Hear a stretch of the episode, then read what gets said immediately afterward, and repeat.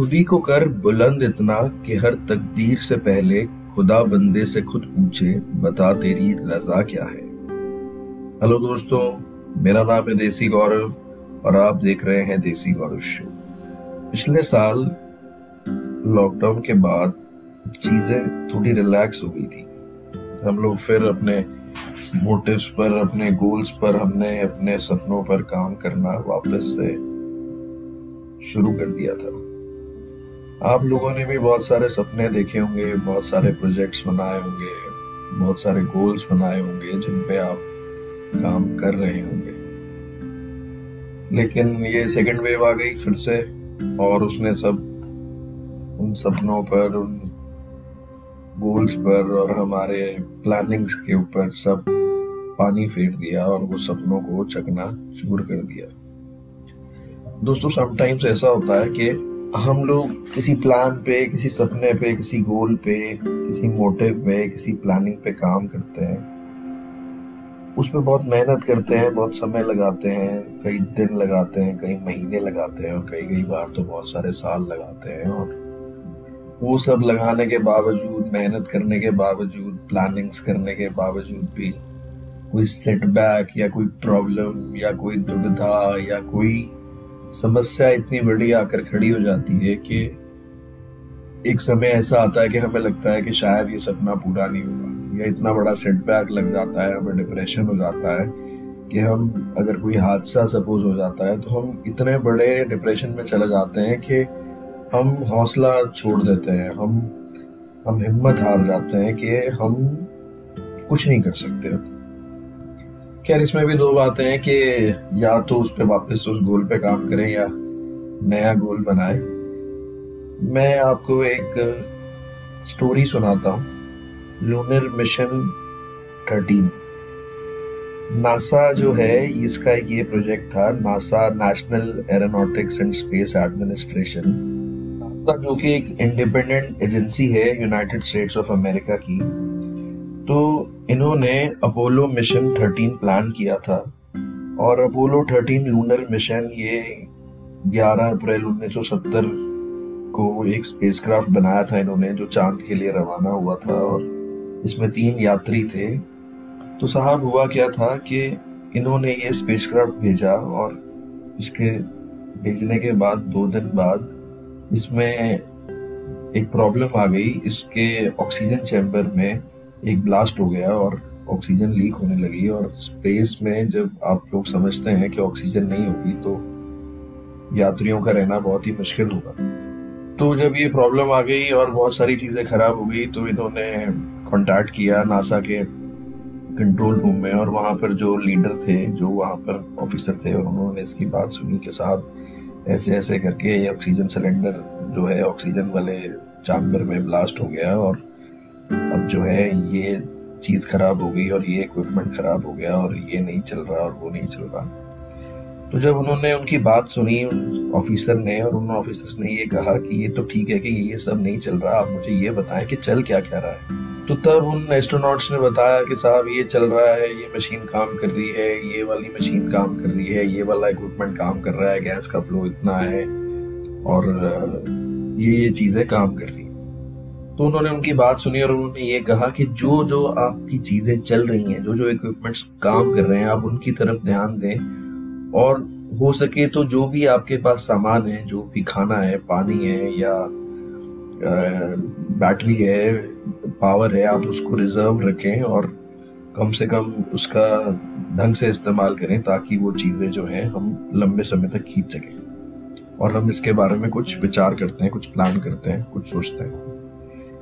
तो साहब, नासा ने प्लान किया कि चार लाख किलोमीटर दूर है, धरती से चाँद, और बहुत नज़दीक एक स्पेसक्राफ्ट चाँद के पास पहुँच चुका था। और अब मेन दुविधा ये थी कि इन यात्रियों को, इन तीन एस्ट्रोनॉट्स को ज़िंदा वापस कैसे लाया जाए?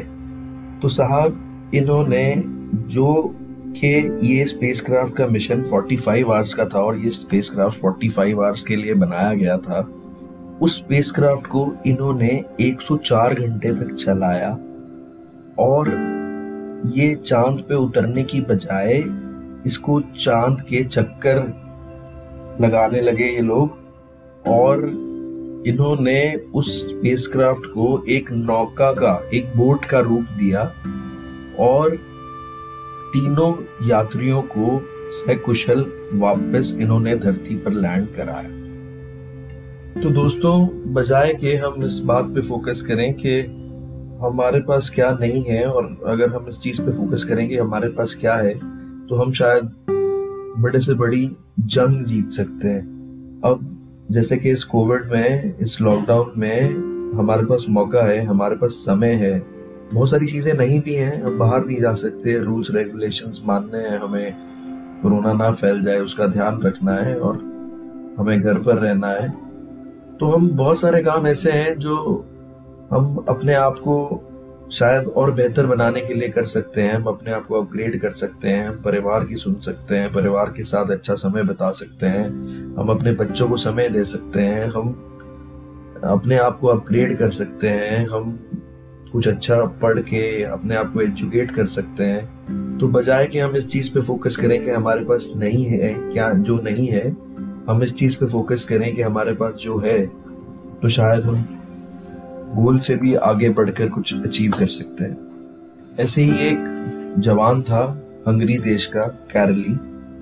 1938 में वो अपने देश के नेशनल और इंटरनेशनल सारी जितनी भी चैंपियनशिप्स थी, सब जीत चुका था शूटिंग में। और वो शूटिंग का बहुत बड़ा महारथी था। और वहाँ की जो जनता है, वहाँ के जो लोग हैं, उन्हें पूरा कॉन्फिडेंस था कि जो 1940 में ओलंपिक्स होने वाले हैं टोक्यो में जापान में, और वो उसमें ज़रूर हमारे देश के लिए गोल्ड मेडल लाएगा और हमारे देश का नाम रोशन करेगा।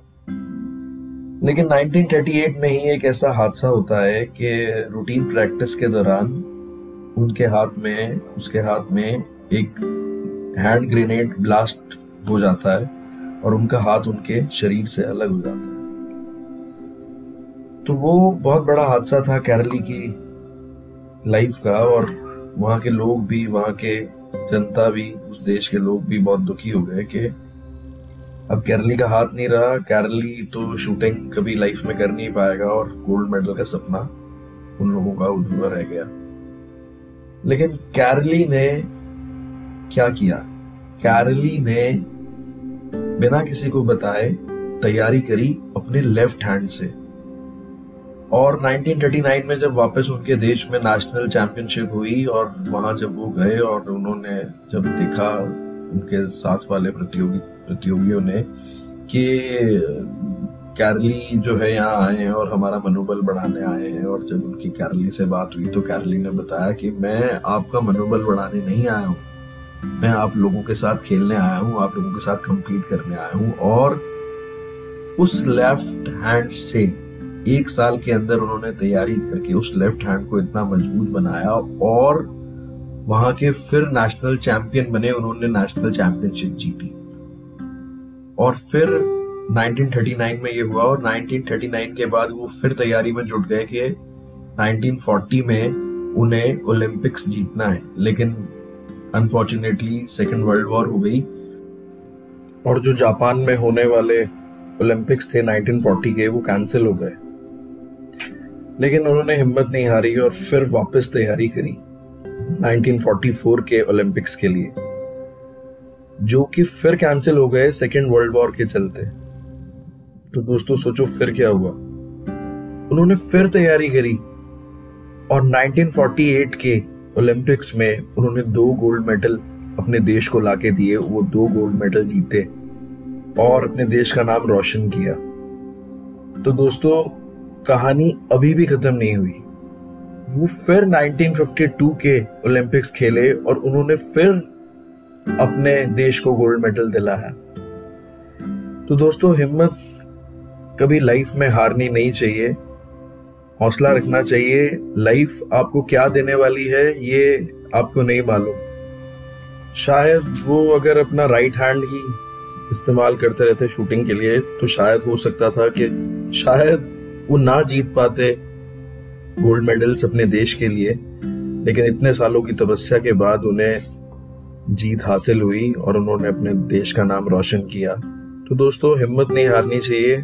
ऊपर वाले ने कुछ सोच रखा होगा आप लोगों के बारे में।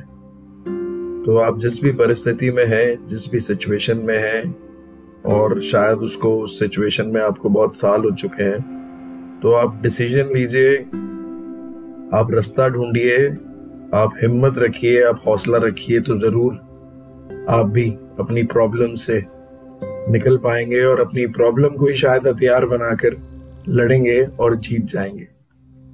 तो कैसा लगा आपको मेरा ये पॉडकास्ट आप कमेंट्स में ज़रूर बताएँ। और मैं हूँ देसी गौरव, आपका दोस्त, आपका होस्ट और आप देख रहे थे Desi Gaurav show thank you so much love you all thank you